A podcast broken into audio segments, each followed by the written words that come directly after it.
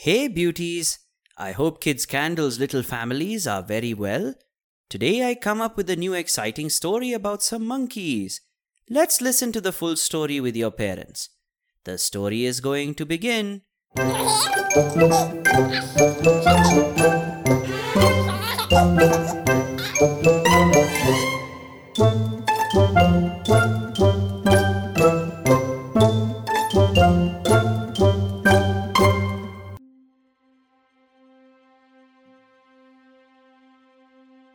Once upon a time, there was a village called Dancing.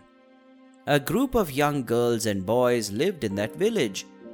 Every night after dinner, they would light a fire and dance around it.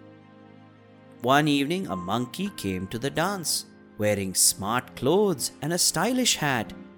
He came and sat in a corner on a stone. No one recognized that he was a monkey. He also played melodious music with his drums. Every night the monkey would come and play, and the girls danced with him happily. The girls loved him more each day. They also started showering him with gifts. One day they gave him a ring, the other gave him cookies. The boys were extremely jealous as the attention of all the girls was focused on the monkey. The boys asked one another, Who is this new fellow? And what is he doing in our village? And decided to keep a close eye on him.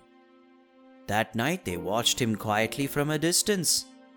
The boys simply could not believe their eyes when they saw that the person the girls loved so much was a monkey in reality. It was a hairy body and a long tail.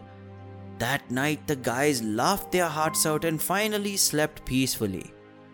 The boys decided to play a prank on the monkey. They burned some wood and put it around the stone where the monkey sat every day and covered it with leaves.